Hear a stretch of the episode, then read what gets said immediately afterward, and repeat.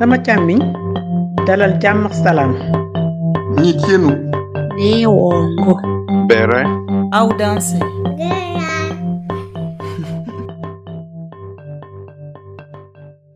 Vous écoutez Kisigi, le podcast de l'Afrique par les Africains.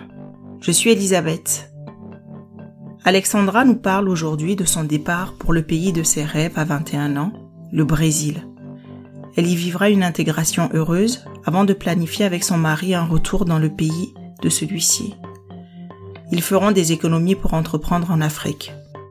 Malgré les réticences de la famille d'Alexandra, elle quitte le Brésil avec son fils âgé de 1 an pour bâtir les fondations du projet du couple. Alexandra se lance sur le tatami du terrain en déposant ses valises sur le continent et puise sa force dans la promesse faite à l'aéroport par son mari. Même si tout le monde t'abandonne, moi je serai là. D'accord. On va commencer peut-être au début. Si tu peux D'accord. expliquer comment tu arrives au Brésil. Alors, mon histoire remonte depuis les années euh, 90.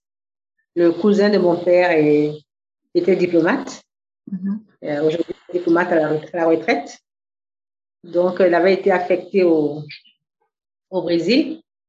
Sinon, mon histoire avec le Brésil me remonte euh, d'un peu plus loin, euh, depuis le lycée.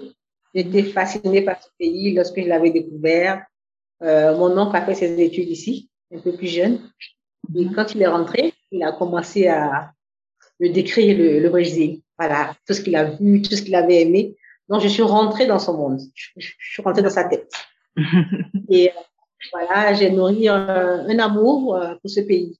Et lorsque l'opportunité s'est présentée, mon oncle avait été affecté. Euh, je me suis dit, waouh, c'est l'opportunité de ma vie. pour ne pas rater, euh, je devais connaître ce pays. Et euh, j'ai commencé à le harceler. Mhm. Donc, la condition qui m'avait été imposée, écoute, si tu as ton bac, tu y vas. OK, bon, je suis cette condition-là, je vais la remplir. À cette époque aussi, on nous bombardait avec les séries brésiliennes et tout. Et à l'époque, même, c'était Dona Beja. Donc, au lycée, on m'appelait même Dona Beja tellement que j'aimais cette série-là. Mhm. Et euh, donc, j'ai fini par avoir le bac. Et puis, bon, je lui ai envoyé un message. Tonton, j'ai eu le bac. Il m'a dit, on l'a noté déjà en juillet. Lui, euh, on a fait le bac en juin, en juillet. Euh, il me dit, OK, donc j'arrive euh, aussi en Côte d'Ivoire pour les vacances. Comme ça, on, on, on revient ensemble. Et c'est comme ça que après nous sommes, je me suis retrouvée au Brésil. J'avais, euh, je venais à peine d'avoir mon bac. J'avais 21 ans. Comment les premiers moments se passent dans ce pays où je ne sais pas si tu parlais déjà la langue? Euh, les, les, les moments, les premiers moments au Brésil, c'était pas lorsqu'on va dans un endroit et puis on, un pays qu'on avait déjà imaginé, rêvé de connaître, on est déjà mentalement préparé. Donc, euh, lorsque j'étais arrivée, j'étais euh, en contact avec tout ce que j'avais imaginé. Donc, j'étais fascinée. Mhm. Voilà, j'étais fascinée par tout ce que je voyais. Mhm. Donc, euh, ça a été facile pour moi. Voilà, c'était très, très facile pour moi. D'accord. Et là, un jour, tu décides de retourner en Afrique. Comment ce cheminement-là se met en place, ton retour? Je, au fil des années, après euh, tout le temps que j'ai passé ici, j'ai rencontré mon, mon ex-mari. Il est de l'Afrique centrale. Nous avons vécu euh, ensemble de 2000 Mhm. jusqu'en 2008, où je décide de d'aller au Gabon, mon pays euh, natal. Mhm. Moi, je me suis dit que, étant africaine, Mhm. euh, ayant grandi en Côte d'Ivoire, je peux m'adapter dans n'importe quel autre pays euh, de l'Afrique, ça n'allait pas être compliqué. Donc, euh, on met des projets sur pied, on essaie de, de, voir la faisabilité de ce projet et euh, on a vu pas mal de situations euh, des Africains en Europe ou ailleurs qui envoient l'argent à la famille pour mettre des projets sur pied. Et, et en fin de compte, ces personnes finissent par perdre tout leur investissement. Donc, euh, on s'est dit, écoute, il vaut mieux ne pas prendre de risques parce qu'on a, on a vraiment souffert pour faire nos économies. Donc, euh, il va falloir se faire violence. J'ai dû euh, abandonné, démissionné. Mhm. Et euh, j'avais même un nouveau-né. Mon fils euh, était à bas âge. hein, il avait un an, un an et quelques. Mhm. Et euh, j'ai pris sur moi euh, la responsabilité de, de, de, de repartir en Afrique. D'accord. Dans Et, le euh, pays du partie avec conjoint. le bébé. Euh, oui, parce que lui, euh, il gagnait à l'époque beaucoup plus que moi, Mhm. peut-être quatre fois, cinq fois plus mon salaire. Mhm. Donc, euh, Mhm. il fallait bien que quelqu'un reste euh, pas derrière pour euh, pouvoir travailler et, pour, et envoyer de l'argent pour qu'on puisse nourrir le projet. D'accord. Et c'est comme ça que je suis partie à l'aventure. Et ta famille, est-ce qu'ils te, ils t'encouragent à ça? Parce que retourner chez soi, c'est quelque chose, mais retourner euh, chez le conjoint, est-ce que tes parents, ils sont ouverts à ça? Non, mes parents n'étaient pas d'accord. Surtout mon père, il était catégorique. Il me dit, écoute, euh, chez nous, Mhm. nos traditions, Mhm. pas une femme qui va euh, dans le pays du mari pour aller travailler et euh, mais vraiment embrasser une culture qui n'est pas la sienne. Vous devrez au contraire euh, faire l'inverse. C'est lui qui doit partir dans son pays, il Mhm. met tout sur place et ensuite toi tu le rejoins Mhm. pour que vous puissiez travailler ensemble. Donc moi, à ma façon, j'essaie de convaincre mon père. Il dit non, euh, c'est pas bien grave. Au vu de notre situation financière, j'essaie de convaincre mon père. Et Mhm. pour lui, ça ne passait pas, il n'a pas accepté. Je n'ai pas eu le soutien de ma famille, de personne. D'accord. Voilà. Et même, je me souviens que le jour euh, où je devais partir, je devais voyager à l'aéroport, il m'a Mhm. dit, euh, écoute, si tout le monde t'abandonne, moi, je serai toujours avec toi. Donc, je me suis, je me suis accrochée à cette phrase-là, je l'ai regardée dans les yeux, j'ai dit, waouh, quelle promesse, quelle conviction. Mhm. Moi, je m'accroche à ça, je lui fais confiance. Et, euh, conjoint, hein. Tu t'accroches au conjoint Voilà. qui te dit que malgré tout, il est là. Il est ta colonne Voilà. vertébrale. Même si tout le monde t'abandonne, tu es là. Et donc là, tu arrives sur le terrain. J'arrive sur le terrain avec, euh, avec ma nièce qui était venue de la Côte d'Ivoire m'aider lorsque j'avais le bébé Mhm. et, euh, et le petit. Il avait en ce moment un an, un an et huit mois lorsque nous sommes partis. Mhm. Donc, on arrive au Gabon euh, le 25 avril euh, 2008. Mhm. Voilà, à 17 heures. On arrive et sa famille que nous ne connaissons pas euh, nous accueille à l'aéroport et puis euh, on va s'installer euh, chez sa cousine le temps de, de mettre le projet euh, sur place. D'accord. Parce que euh, je vais juste éclaircir, c'est-à-dire vous vous êtes rencontrés au Brésil, vous vous êtes mariés là, mais vos parents euh, ne vous ont pas réellement rencontré dans ce laps de temps-là, dans la durée du mariage. Toi, t'as pas rencontré ses parents et lui, est-ce qu'il a, il, il n'a pas rencontré les tiens non plus? Exactement, c'est comme ça que ça s'est fait. D'accord. Euh, nous nous sommes mariés ici, euh, juste à la mairie. Mhm. On avait même l'intention, euh, lorsqu'il allait arriver au Gabon, Mhm. on serait reparti en Côte d'Ivoire pour la dot et Mhm. il ne connaissait pas, pas ma famille personnellement. Il, parlait avec eux, il était connu de par mon père et ma mère, mes frères et sœurs. Il connaissait tout le monde. Mhm. Et même ma petite sœur qui vit au Canada était même venue ici le connaître et tout. Donc, il y avait une certaine familiarité déjà. Mhm. Mais pour eux, c'était pas suffisant pour qu'ils laissent leur fille euh, aller s'installer dans un pays euh, où elle n'avait personne, Mhm. personne d'autre. D'accord. Voilà. Ok. Donc, ils n'étaient pas d'accord. D'accord. Donc la première, la première rencontre, euh, première rencontre avec la belle famille. Donc c'est eux qui qui vous accueillent à l'aéroport. Je pense pendant les premiers temps aussi, c'est là que tu vas vivre ou bien tu avais déjà pris une maison? Non, non, non. Justement, je ne connaissais personne au Gabon. Donc, Mhm. lorsque je suis arrivée à l'aéroport, je suis allée même euh, m'installer chez sa, sa sœur qui avait déjà des soucis de santé. Donc, elle n'a même pas pu nous donner euh, toute l'attention, mais bon, c'était pas trop important pour moi. Mhm. J'avais mon objectif à atteindre, donc euh, voilà, je j'ai pas fait euh, trop attention à cela.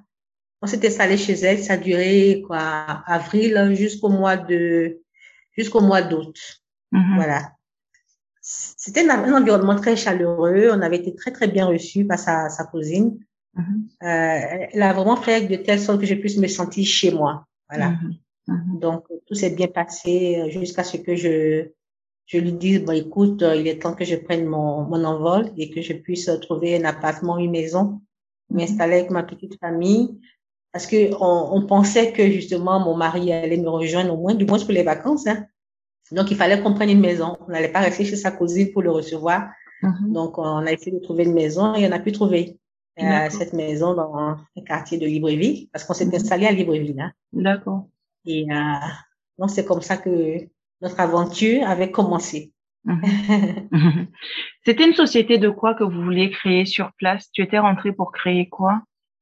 Lorsque j'étais partie, on avait pas mal de projets, hein, mais il fallait euh, trouver le un moyen, une entreprise qui, on pensait, hein, qui pouvait euh, nous faire entrer l'argent plus plus rapidement. Donc on a pensé au transport. Euh, les, les BACA, comme ils appellent les taxibus, mm et aussi euh, en Côte d'Ivoire, on dit les BACA. Hein. Les BACA, oui. et, euh, chez eux, ce sont les taxibus mm et euh, aussi les taxis. Voilà. Donc, il fallait commencer par le transport. Et euh, sans aucune expérience, mm j'ai essayé de rentrer dans ce monde-là.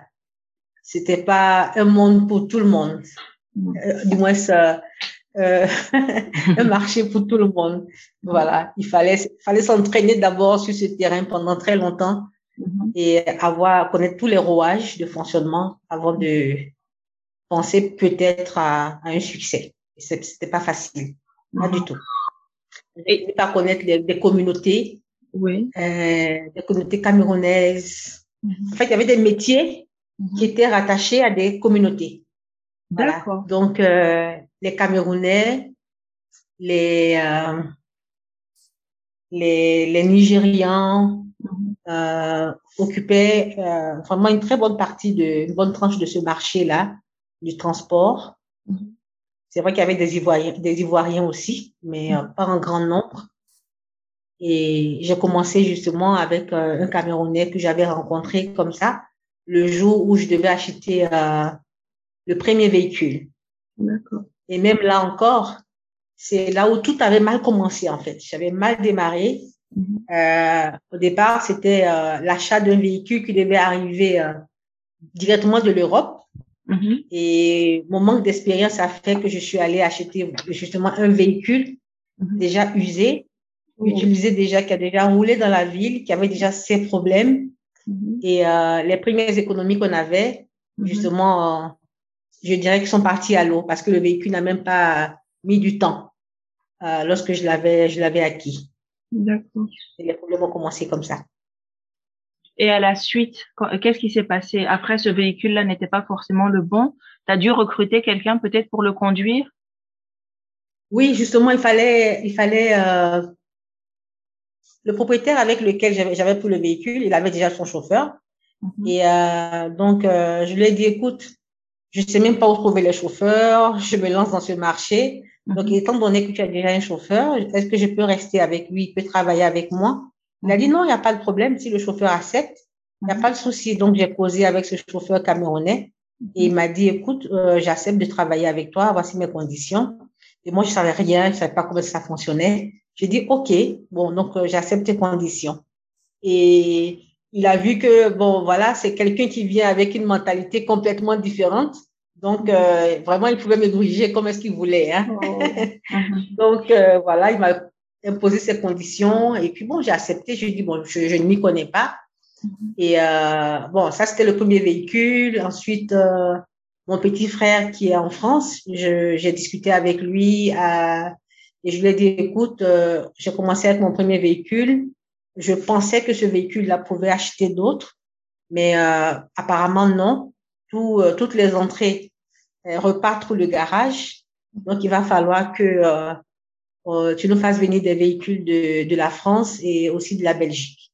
Mm-hmm. Et c'est comme ça que mon petit frère prend aussi sur lui de nous faire venir des véhicules. Mm-hmm. Et quand c'est arrivé à la douane, c'était tout un problème. C'était pas le chemin normal que nous connaissons. Lorsque nous sommes en Europe ou bien même ici en Amérique latine, il y a mhm. une procédure déjà tracée qu'on suit pour mhm. euh, faire sortir des véhicules. Euh, Là-bas, c'est complètement différent. Euh, il faut avoir des relations. Mhm. Et lorsque tu n'as pas de relations, eh ben, c'est le, le parcours du combattant. C'est ce que j'ai fait. Je me suis battue. Et entre temps, ce sont les économies qui s'en vont on n'a pas fait des prévisions pour euh, des imprévus de ce genre. Donc, c'est l'argent qui est réservé pour certaines choses qui, qui part dans, voilà. On arrive à dédouaner les véhicules et entre-temps, je continue de travailler avec le même chauffeur et c'est lui qui me fait venir d'autres chauffeurs. Mais euh, c'est toujours pas ça. J'ai l'impression que ils se sont, sont des prédateurs. Voilà, ce sont des prédateurs et ils voient que c'est une femme qui est dans un business d'homme et je sentais avec le temps, euh, un mois, deux mois, trois, je crois que dans le troisième mois déjà, je commençais à, à percevoir euh, tout le, le game quoi, qui est fait autour de, de ce business-là. Dit, tiens, Alexandra, tu vas pas rester à la maison à attendre que euh, les entrées euh, viennent jusqu'à toi. Donc, tu iras vers tes entrées.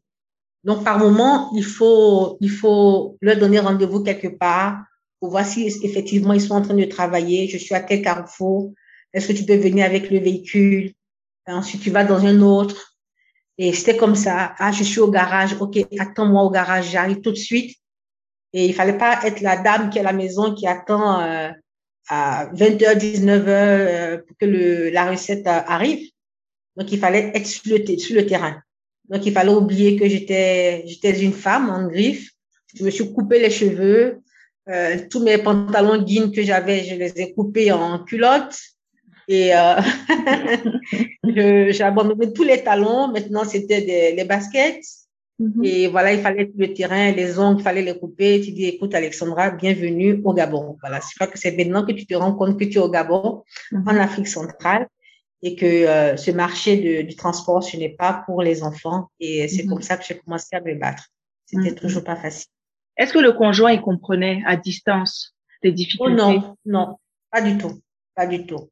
Parce que c'est lui qui se battait. Je le comprenais aussi de son côté, mais il ne, il n'avait aucune euh, idée de tout ce que j'étais en train d'endurer dans son pays.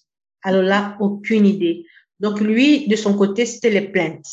Mm. Parce que euh, tout ce qu'il avait comme salaire, il arrivait juste à enlever euh, ce dont il avait besoin pour euh, vivre, mais justement le strict minimum, payer son loyer, son marché du mois, son transport, et sans plus, quoi. Pas de loisirs, plus rien. Et euh, tout devait euh, aller vers nous, basculer vers nous, parce que nous, on avait nos besoins. Mhm. Mais euh, du coup, euh, les taxis ne nous rapportaient pas du tout. Euh, ce qui rentrait partait au garage Mhm. où euh, le chauffeur avait toujours des histoires à inventer. Il y a eu tel souci. Il y a eu... C'était tout le temps des histoires qu'il racontait. Donc, euh, lorsque je, je faisais le compte rendu à mon mari, il, pensait que euh, euh, c'était de la blague et que j'étais pas assez, euh, j'étais pas assez impliquée. Et ça me frustrait énormément parce que euh, je regardais tout ce que j'avais abandonné derrière, ma vie, euh, tout ce que je faisais ici au Brésil, et que j'étais en train de me battre sur le terrain Mm. euh, dans un pays où il faisait très très chaud. Tout le temps, j'étais au soleil à 13h, à 14h. Par moment, je vais au garage à 6 heures du matin. Je sors du garage à 20 heures. Je laisse mon fils toute la journée sans le voir. Et euh, j'étais à plein dans la chose, quoi. Euh, lorsque le, le mécanicien dit qu'on doit pousser le véhicule pour que ça puisse démarrer, j'allais moi aussi pousser le véhicule. Les gens se demandaient, écoute, ça, c'est pas une femme, ça. Parce que pour être aussi impliquée, tout ce que je faisais, ils disaient non. On n'a jamais vu des femmes qui, même qui ont des taxis, qui sont aussi présentes euh, comme vous, madame. Donc, euh, je disais non, il faut que je me batte. Et quand je faisais le compte rendu à mon mari, il minimisait tout ce que je faisais. Et lui, euh, il ne voyait que les envois qu'il nous faisait. Je le comprenais, c'était pas facile, mais je me disais que lorsqu'on se jette, on se lance comme ça, on, enfin, on se jette dans l'eau ou bien on se met sous la pluie pour se mouiller. Donc, euh, lorsqu'il y a des imprévus pareils, euh, il faut faire avec. Mais il n'a jamais pu. Voilà. Et pour lui, j'étais en train de détruire sa vie, j'étais en train de le ruiner. Oh. Euh, vraiment, ça me, ça m'attristait profondément. Je suis arrivée à un niveau où euh, on n'avait plus d'entrée. Mhm. Je, il envoyait même l'argent pour qu'on puisse euh, acheter les meubles dans la maison. Je Mhm. disais non, j'ai pas besoin de lit, moi mon matelas ça suffit. Mhm. Euh, j'avais même pas encore de matelas. Je, je dormais même sur euh, une couette et euh, on avait acheté les matelas euh, gonflants là qu'on met sur les piscines. Et parce que j'avais acheté euh, pour mon fils et ma nièce, je lui dit écoutez, vous pouvez dormir là-dessus. Et pour l'instant, pas de confort. Lorsque le business va commencer à bien tourner, on va commencer à acheter les, les meubles. Jusqu'à ce qu'un jour, à force de dormir même à même le sol, je dirais, parce qu'une couette, c'est pas du confort. Mm-hmm. Et euh, euh, je suis un peu émue lorsque je me, rappelle de toutes ces difficultés-là. Mm-hmm. Et je suis tombée malade à force de dormir à même le sol. Mm-hmm. Et puis, euh, je grelottais même ce jour-là. Et puis, le chauffeur me dit, écoutez, madame, c'est parce que vous dormez pas bien. C'est pour ça que vous vous sentez pas bien. Donc, euh, allons-y quand même prendre des matelas pour vous. Je disais non, je veux pas. Il dit, madame, c'est rien, c'est un matelas de 50 000, c'est, c'est pas grand chose, allons-y. Et puis, bon, écoute, c'est bon, on y va. Donc, on a pris le matelas pour que je puisse dormir. Et cette nuit-là, effectivement, j'ai vu que c'était euh, les douleurs corporelles qui faisaient que je me sentais plus bien.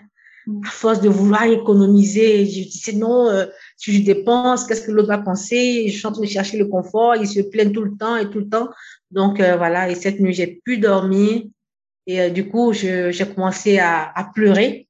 Je me suis dit, mais qu'est-ce que je suis en train de faire ici? Qu'est-ce que j'ai fait de ma vie? Et les regrets avaient commencé. Euh, voilà. Parce que j'ai vu que je faisais du surplace. Je n'allais nulle part. Je pensais au prochain projet et je voyais que le, le premier projet ne bougeait pas.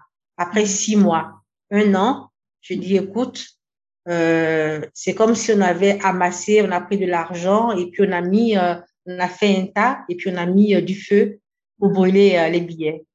Voilà, j'ai pensé à la, toute la folie mm. et voilà, et puis je me suis dit, écoute, euh, il est temps de plier les bagages et il faut, il faut repartir. Mais repartir où?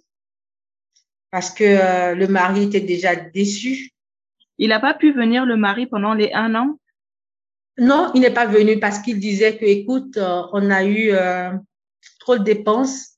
Prendre un billet de l'Amérique latine jusqu'en Afrique, c'est tout le temps euh, des billets de plus de 2000 dollars. Mhm. Donc, il disait, écoute, et c'est pas seulement le billet. Quand on va en Afrique, il y a la famille. Mhm. Il faut avoir plus que cela. Des cadeaux, de l'argent de poche. Et donc, il m'a dit, écoute, je, je viendrai l'année prochaine. Mhm. Et d'année en année, il a fini par euh, venir nous voir euh, après deux ans et huit mois. Wow, tu es quand même resté dans ça pendant deux ans et huit mois. Oui, oui, oui, oui, oui. Parce que euh, entre temps, je lui disais, écoute, au lieu que tu viennes, qu'est-ce que tu penses de bon, que je retourne? Mm-hmm. Et il me disait, écoute, il avait tout le temps des excuses, tout temps des excuses. Et euh, entre-temps, mais il y avait pas mal de difficultés euh, financières et à l'époque, il y avait une entreprise euh, de construction brésilienne mm-hmm. qui s'était installée au Gabon et mm-hmm. euh, ils avaient besoin de quelqu'un qui, qui parlait bien portugais. Mm-hmm. Et puis, bon, je me suis candidatée et puis bon, j'ai eu le, le poste et c'est ce qu'il a, a allégé un peu lui dans ses finances. D'accord. Et c'est après ça qu'il a pu, il a pu venir nous voir. Mais entre-temps, il y a des choses qu'il faut pas cacher. Monsieur mhm. s'était déjà installé avec une autre femme. Hein. Voilà. Ah. voilà. J'ai fini par le, par le découvrir. Et comme on le dit, peut-être de son côté, ça, ça confirme peut-être euh, euh la maxime euh, mhm. qui dit que la nature a horreur du vide. Et euh, j'ai créé un vide de son côté. Et mhm. sur la base de, de cela, il a, il a dû remplir ce vide. Donc, je lui ai rappelé euh, sa promesse, justement, quand il m'avait dit, écoute, si tout le monde t'abandonne, tu mhm. peux, tu peux toujours compter sur moi. Et je mhm. lui ai rappelé sa, sa promesse. Je lui ai dit, écoute, tu as, tu as brisé ta promesse. Et je suis mhm. venue dans un pays qui n'est pas du tout facile, qui est ton pays, le Gabon. Et j'ai dû faire face à vents et marées pour euh, euh, monter une entreprise qui était une entreprise de nos rêves. On rêvait à pas mal de choses. On n'a pas pu le faire, mais j'ai abandonné une vie que j'avais. J'ai privé mon fils de, de son père. Il a grandi euh, pendant neuf ans loin de son père. Bon, il venait au Brésil en vacances mm-hmm. euh, lorsqu'il avait des congés euh, scolaires. Mm-hmm. Lui, il venait tout le temps voir son père. Mm-hmm. Mais euh, c'était pas la même chose. Donc, j'ai privé l'enfant de, grandir auprès de son père et de sa mère en fonction d'un projet qu'on avait pour notre famille, euh, le retour en Afrique. Parce que justement, on, on pensait à, à l'éducation de nos enfants. On se disait que est-ce que euh, élever des enfants au Brésil, avec tout ce qu'on voyait ici, c'était pas évident. Donc, on pensait à tout cela, c'était une préoccupation aussi pour nous. Donc, le retour en Afrique, pour nous, c'était l'idéal. Pouvoir donner les valeurs à nos enfants, les valeurs africaines et tout cela. Donc, euh, euh, l'idée du, de l'entrepreneuriat était euh, la porte ouverte pour nous pour, euh, pour retourner. Et ça n'a vraiment pas été facile. Comme je l'ai dit, au Gabon, il faut avoir des amis policiers, il faut avoir, parce que même mes véhicules, par moment, lorsque ça partait à la fourrière, si tu n'as pas de relation, il va falloir débourser pas mal de sous pour libérer les, les véhicules. Mm-hmm. Parce que faute de documents, faute de... En fait, il fallait toujours inventer des histoires pour, euh, pour débloquer les véhicules. Euh, il fut un temps où euh, on m'a dit que le chauffeur avait insulté euh, le chef de l'État. Donc, euh, ça, c'était les, des filles euh, de, des généraux qui avaient pris, euh, euh, emprunté le taxi. Et il y avait eu une dispute dans le véhicule et je crois que le chauffeur a dû dire quelque chose de déplacé. Et euh, voilà, on m'a bloqué le véhicule pendant deux semaines.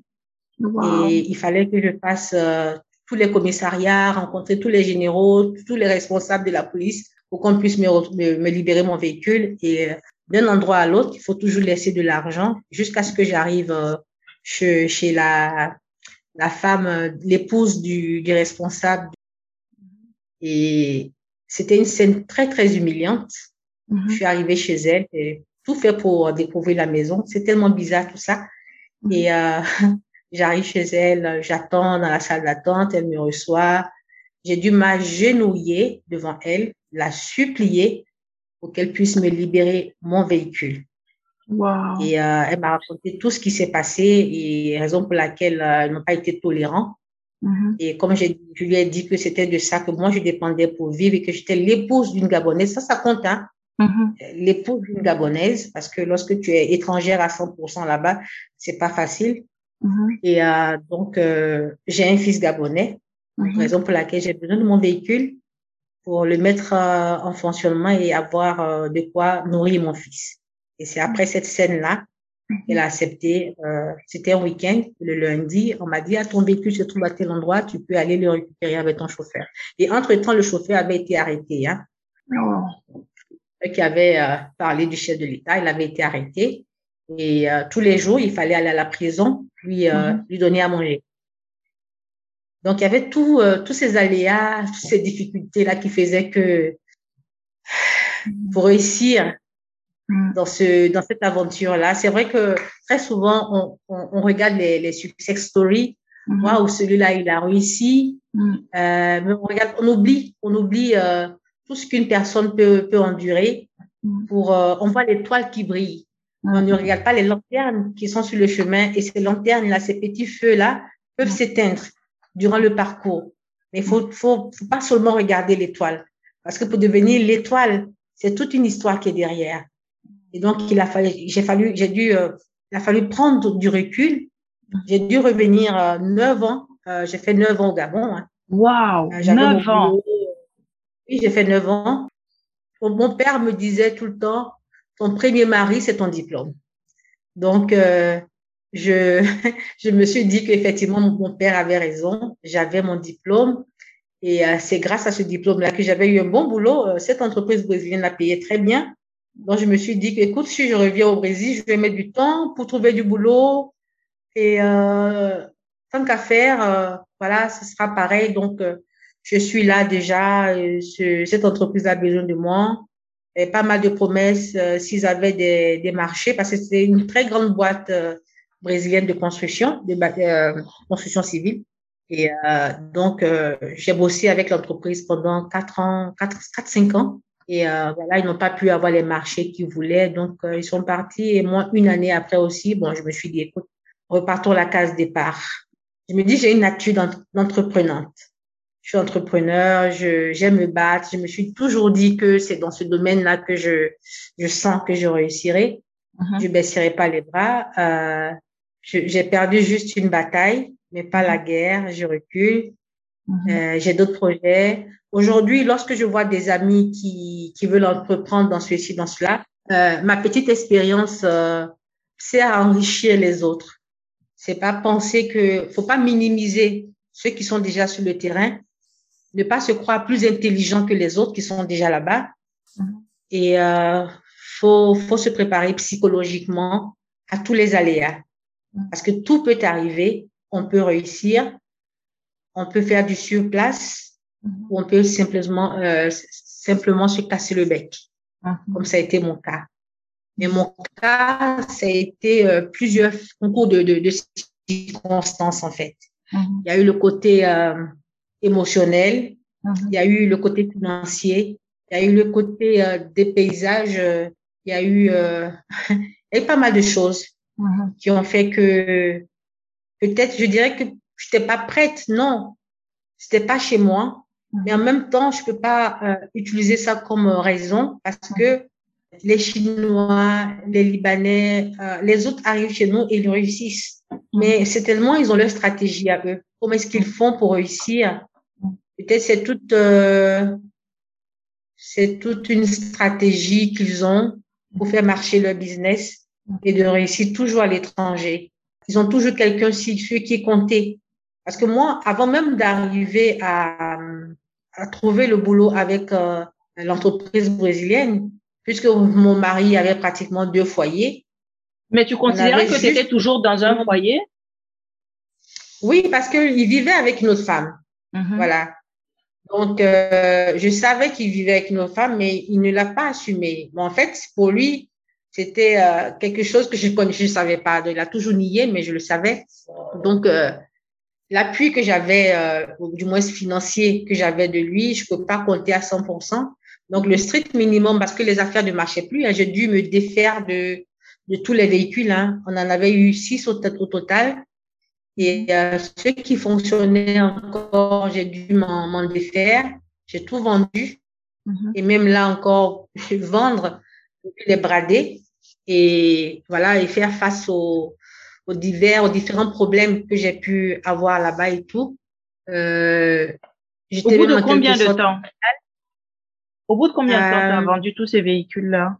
Ou tu t'es dit non, finalement, c'est pas fait pour moi? Une, une année et demie que le, le business a, à, à tourner, un an et demi. Voilà. Un an et demi. Et après, euh, même, même le, les chauffeurs avec lesquels je travaillais se permettaient de prendre les sous pour aller faire leur, leur tontine à eux. Et lorsque tu demandais, non, j'ai fait une tontine, mais parce que j'étais une femme. Ils, ils, croyaient qu'ils euh, pouvaient faire tout ce qu'ils voulaient avec la femme. Parce que hmm. j'avais personne, euh, j'étais pas chez moi, j'étais pas chez moi et voilà, à qui j'allais avoir euh, recours. Donc, ils avaient compris tout cela. Et c'était comme ça. Ils s'amusaient avec moi, ils s'amusaient avec moi. Et à un moment donné, euh, ma santé va pas prendre un coup euh, en fonction de cela. Euh, je vais prendre du recul et essayer de voir euh, qu'est-ce qu'on peut faire après. Voilà. Lorsque au départ j'avais voulu repartir et Monsieur trouvait tout le temps des excuses. Non, tu peux repartir chez ton père en Côte d'Ivoire. Il faut leur dire a la situation au Gabon était très critique et que tu ne, tu ne te sens pas en sécurité, donc tu peux, tu peux rentrer chez ta famille et ensuite gérer là-bas pour vous chercher. Je lui dit, écoute, je peux pas rentrer. Mon père m'a dit de ne pas, de ne pas venir au Gabon. Je me suis entêtée.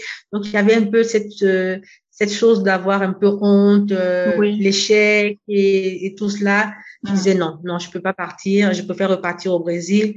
Et lui, au vu de la situation dans laquelle il vivait, il trouvait des moyens pour éviter que je, je voilà, parce que la femme avec laquelle, avec laquelle il vivait n'allait pas aussi quitter la maison parce que euh, voilà, un an, deux ans, on vit ensemble et du coup, euh, l'autre arrive, qui me demande de partir. Donc, euh, voilà. Je, puis après, je me dis, écoute, j'ai mon boulot, j'ai eu le boulot avec les Brésiliens, donc je, je vais rester. Et comme ça, j'ai bradé tous les véhicules. Je les ai bradés et puis bon, j'ai j'ai fait face aux différents problèmes qu'on avait. On a pu euh, s'équiper, on a pu euh, s'installer convenablement. Et euh, lorsque la boîte brésilienne a, la brésilienne a fermé, je, je suis revenue au Brésil une année après. Mais euh, durant tout ce temps, j'ai eu vraiment le soutien de sa famille. Mais vraiment, ils ont été de mes côtés, ils m'ont vraiment soutenu. Voilà. Mais toi, ta famille, euh, qui finalement n'est pas très loin, le, le, Gabon est quand même plus proche de la Côte d'Ivoire que, du, que la Côte d'Ivoire n'est proche du Brésil. Euh, comment ça se passe pendant ces neuf années-là? C'est toujours compliqué, vos relations, parce qu'on t'avait prévenu de ne pas venir, où finalement ça s'apaise et on comprend que tu es l'enfant que tu as fauté et que ben finalement ben, on peut pas ça reste comme ça où toi tu n'en parles pas tu n'en parles surtout pas et tu gardes tes problèmes pour toi et tu restes au Gabon exactement et c'est chose étrange parce que ma mère me disait tout le temps Alexandra je, je rêve à toi tous les soirs tu tu pleures je te sens triste. C'est ce que ma mère me disait, dit, ben, waouh, l'instinct maternel est fort. Je disais, mhm. non, maman, ça va très bien. dit, non, je, je vais, veux venir te voir.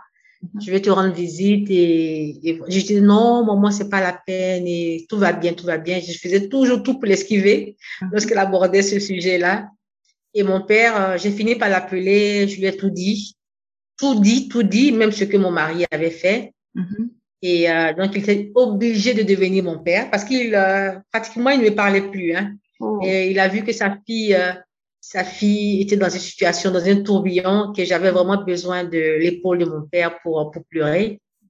Et j'avais appelé et il a compris, il a tout compris. Il m'a pas, il m'a pas blâmé, il m'a pas dit, euh, je t'ai pas dit, non, il n'a rien fait de, tout cela.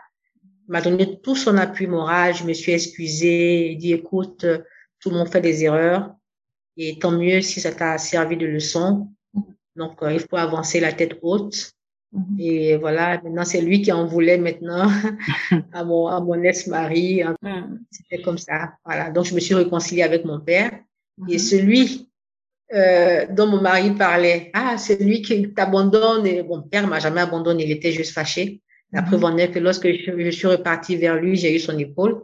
Et lui, mon mari, c'est lui qui m'a abandonné. voilà. Euh, oui. Donc, tu reviens au Brésil. Tu reviens euh, chez ton mari ou bien à distance, le divorce est consommé Non, non, non, non, non. Je repars à zéro. Je lui ai même pas dit que je, je revenais. Mhm. Notre fils, lorsqu'on partait, il avait un an et, et huit mois. Mhm. Je reviens avec l'enfant, il avait dix ans, pratiquement presque onze ans. Hein.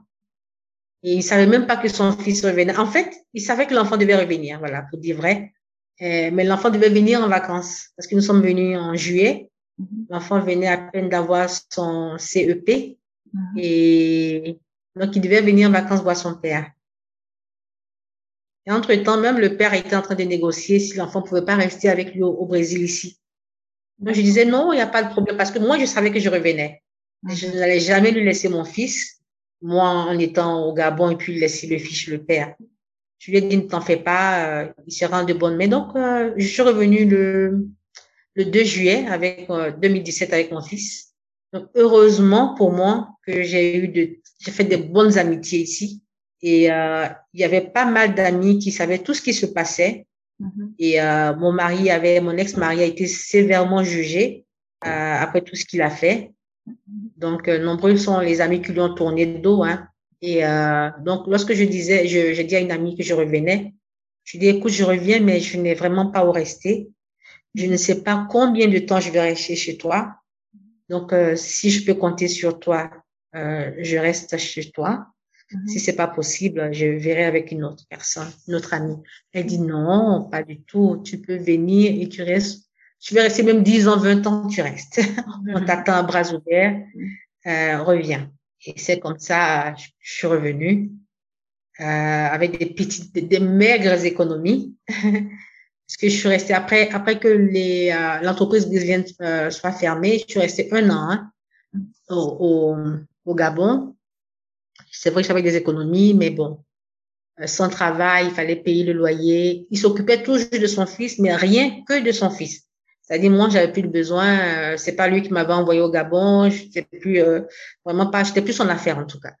Donc, euh, je me débrouillais et euh, donc je suis. J'ai pris mon billet parce que, comme je disais, hein, en Amérique latine, les billets quitter l'Afrique jusqu'ici, c'est toujours plus de 2000 dollars.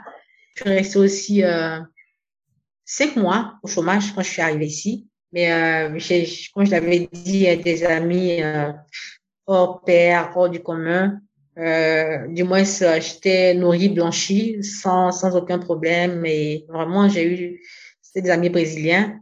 J'ai eu tout leur soutien, mais vraiment tout leur soutien.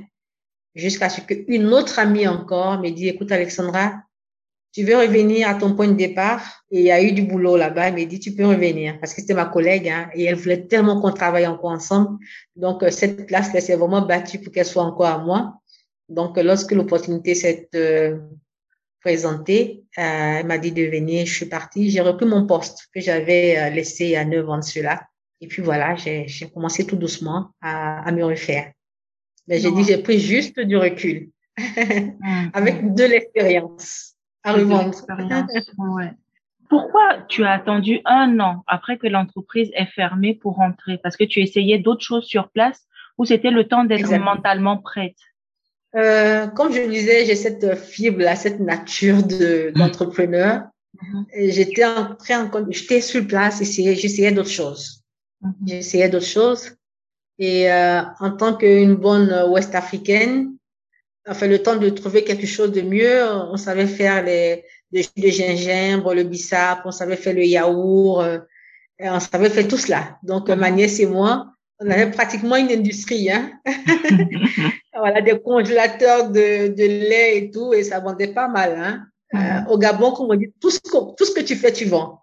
Donc, euh, voilà, mes bouteilles de 1 litre et demi de, de lait caillé, je les faisais à 3000 francs. Donc, euh, euh, voilà, donc tout ce qu'on faisait, on vendait bien. Donc, euh, j'avais quand même de quoi euh, subvenir à nos besoins et je réfléchissais à, à d'autres choses.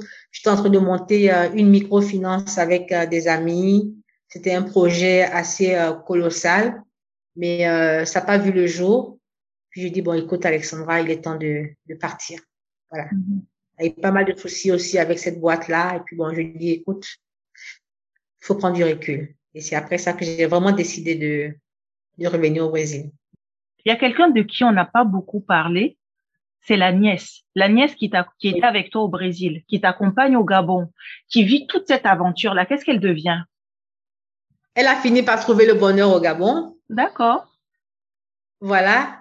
Elle se marie à un Gabonais. Mm-hmm. Mais euh, elle a eu beaucoup plus de chance que moi. Donc, euh, mais elle a été un pilier euh, fondamental pour moi hein, au Gabon, parce que j'avais un bébé, je mm-hmm. passais mes journées au garage, mm-hmm. je passais mes journées dans les carrefours pour savoir où est-ce que le véhicule, voir si le véhicule est en train de circuler. Lorsque j'étais dans les commissariats et tout cela, elle était toujours présente. Elle était un pilier fondamental pour moi. Elle avait quel âge quand vous quittiez le Brésil pour le, pour le Gabon? Elle devait avoir 22 euh, ans. D'accord. Donc, quand tu quittais le Gabon, elle avait à peu près 31 ans. Voilà, exactement. Quelle aventure. J'aurais jamais imaginé qu'on puisse vivre euh, tout ça. Et quand tu m'en parlais au début, euh, là, de, de, de ton interview, je me disais, oui, au bout de un an et demi, elle est partie. Au bout de deux ans, elle est partie. Et je me dis neuf ans, neuf années où tu es, euh, tu as continué à te battre quand même avant de, de, de prendre ce recul dont tu parles. Tu as toute mon admiration, franchement. Et euh, donc, tu dis que tu as une fibre entrepreneuriale. Là, aujourd'hui, euh, au, au, Brésil, est-ce qu'il y a des choses que tu fais sur place? Est-ce qu'il y a un lien que tu as, tu as continué à garder avec euh, avec le Gabon et ou la Côte d'Ivoire, puisque la Côte d'Ivoire, le lien familial y est toujours. Mais est-ce qu'il y a un lien entrepreneurial que tu as gardé? Oui, oui, tout à fait. Tout à fait. Actuellement, je suis sur un projet avec euh, un ami avec mhm. lequel, euh, qui faisait partie du groupe euh, d'amis avec lequel on devait monter la microfinance. Mhm. Donc, je suis en train de faire des démarches parce qu'il veut qu'on fasse des affaires entre le Brésil et, et le Gabon. Donc, il m'a fait toute une liste de, choses que je dois voir. Mhm. Il m'a parlé de euh, des entreprises qui, euh, qui sont dans l'alimentation. Donc, je suis en contact déjà avec ces entreprises-là euh, pour qu'on puisse exporter justement certains produits alimentaires sur sur le Gabon. Et cette fois-ci, ça sera bien pensé, ça sera bien mûri avant de avant de se lancer. D'accord. Si tu devais conseiller quelqu'un qui rentre aujourd'hui, qui a à peu près le même profil que toi, c'est-à-dire un, en couple, par exemple, qu'est-ce que tu dirais? Pour toi, quels sont les indispensables pour pouvoir euh, se donner toutes les chances? Euh, Bon, d'abord, lorsqu'on a on a cette, euh, moi je vais dire, cette envie-là mm. d'entreprendre, euh, il faut pas avoir peur, il faut se jeter à l'eau. D'abord, c'est cela. Mais euh, de toutes les façons, on n'arrive pas à, à tout cerner. On n'arrive pas à tout cerner. On schématise. Lorsqu'on a envie de se lancer, même si on a déjà pris sur soi de regarder la faisabilité du projet, on a le terrain qui nous attend. Disons, on a le tatami. On doit faire nos preuves. Mais en même temps, il faut pas avoir peur de l'échec. Il faut rentrer avec du 50-50. On y va à 50% pour la réussite, on y va à 50% pour l'échec. Moi, je suis personnellement, je suis rentrée dans le projet à 100% pour la réussite. Mm-hmm. C'est pour ça que j'ai eu mon mental affecté. Et euh, du coup, j'ai eu euh, une rencontre avec une belle église là-bas. J'ai eu tout le soutien de cette église-là. Sinon, je n'allais pas tenir le coup. Parce que je te dis pas, je suis arrivée au Gabon, j'avais euh, 66 kilos. Mm-hmm. Et à un moment donné, je me suis retrouvée avec 49 kilos. Donc, mes habits descendaient. Il fallait avoir des ceintures, des petites cordes et tout ce qu'il fallait pour les retenir. Et je me disais que je n'allais pas acheter des petits habits, euh, des petites tailles, mm-hmm. parce qu'il fallait que je, je reprenne mon corps. Donc, euh, ça n'a pas été facile. Donc, il faut toujours s'attendre à, à cette possibilité de l'échec. Mais il faut pas aussi voir l'échec comme euh, une défaite définitive. Mm-hmm. C'est une école. Mm-hmm. C'est-à-dire que ça nous enrichit. Parce que j'ai essayé de, de regarder euh, l'histoire de plusieurs hommes d'affaires que j'ai essayé de lire et tout. Et lorsque je regarde leur parcours, je vois que pour 99% de ces hommes-là, ça n'a pas du tout été facile. Donc, du coup, je ne peux pas me dire que je dois forcément faire l'exception. C'est le parcours normal. Mm. C'est vrai peut-être qu'on n'a pas eu euh, le bon filon ou on n'a pas eu euh, les meilleurs conseils ou bien on n'a pas su dominer le terrain ou bien le terrain n'était pas vraiment favorable, le vent n'était pas vraiment en notre faveur, la vapeur, la, vapeur n'a pas tourné en notre faveur. Donc, il y a tout cela. Mais euh, l'échec en affaires, c'est une école, c'est un apprentissage. Aujourd'hui, lorsque je regarde tout ce que j'ai vécu, je, je, me fais, je me félicite d'avoir enduré tout cela. Parce qu'aujourd'hui, je, je sais comment contourner, je sais comment euh, surmonter, je sais comment percer. Donc, euh, pour moi, c'était, c'était indispensable, c'était important. Donc, pour celui qui veut se lancer, malheureusement ou heureusement, il va falloir passer par ce chemin. Il faut avoir le mental pour cela. Et quand c'est fait, peu importe ce qui peut nous arriver, on aura cette mentalité, cette mentalité de gagnant. Peu importe si c'est le succès ou si c'est la défaite. Merci. Et euh, je vais te poser une dernière question sur euh, ton fils. Il revient à peu près à 11 ans. Comment tu, tu fais en sorte qu'il puisse s'adapter au Brésil? Parce que finalement, il a connu que le Gabon. Oui, euh, de temps à autre, il me demande quand est-ce qu'on va repartir vivre au Gabon. Parce que le Gabon, c'est chez lui. Euh, il sait qu'il est né ici. Je lui ai montré l'hôpital où il est né. Mais tous ses amis, euh, les amis de son enfance, sont, mm-hmm. sont au Gabon. Il a des contacts avec quelques-uns. Mm-hmm. Et euh, je sens que il a, il a beaucoup aimé son, son pays. Donc, euh, de temps à autre, il dit, maman, t'as pas envie de revivre au Gabon? Je lui dis non, non. euh, pas envie de vivre au Gabon. On va aller vivre en Côte d'Ivoire. Donc, je le taquine, je lui dis qu'on ira vivre en Côte d'Ivoire. Dis non, mais je connais personne en Côte d'Ivoire. hmm? D'aller vivre en Côte d'Ivoire. Est-ce que tu projettes d'aller vivre en Côte d'Ivoire? Euh, par moment, ça me traverse, ça me traverse l'esprit, hein. Mm -hmm. euh, j'ai pas encore euh, pris cette décision là à bras le corps dit je que je vais euh, mais j'y pense mm-hmm. parfois donc peut-être le retour de Alexandra le retour de et cette fois-ci ça sera en Côte le retour de oui oui le retour de mais ce sera vraiment bien préparé ce sera fait de façon comment je vais dire télécommandé mm-hmm avant de, de poser les deux pieds complètement. Ok. D'accord. Cette sensation-là, je sais pas si tu, tu la connais, mais. Je la connais. Cette, cette sensation d'appel sur le, le sol qu'on foule. Oui, je, je comprends. voilà, voilà. Et quand je sais que je vais pas me mettre dans le rang des étrangers à l'aéroport mm. chez moi, mm, oh, mm, je, suis fière, je suis contente, quoi, cette sensation de je suis chez moi.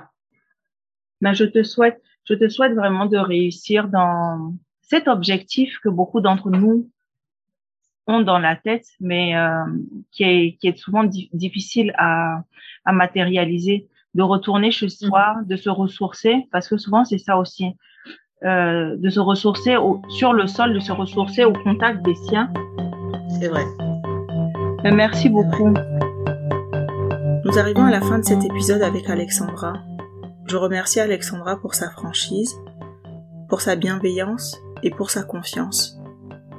À l'instar de plusieurs personnes passées ici, j'ai découvert l'histoire d'Alexandra en même temps que j'enregistrais et euh, j'avoue être passée par plusieurs émotions mais euh, l'émotion qui me reste le plus, c'est l'admiration. J'ai beaucoup d'admiration pour euh, tous ces défis que Alexandra a pu relever durant ce, ce parcours-là. Ce qui me touche et que je retrouve dans les épisodes de ceux qui n'ont pas forcément réussi à s'implanter de manière durable, qui ne sont pas arrivés à la fin de comment dire ça, leur projet de retour, c'est que chaque, personne, chacune de ces personnes-là garde la foi. Il n'y a aucune des personnes qui me dit oui, moi je suis partie, j'ai essayé, j'ai pas pu, je reviendrai plus jamais. Et euh, ils gardent toujours ce projet-là quelque part dans leur tête.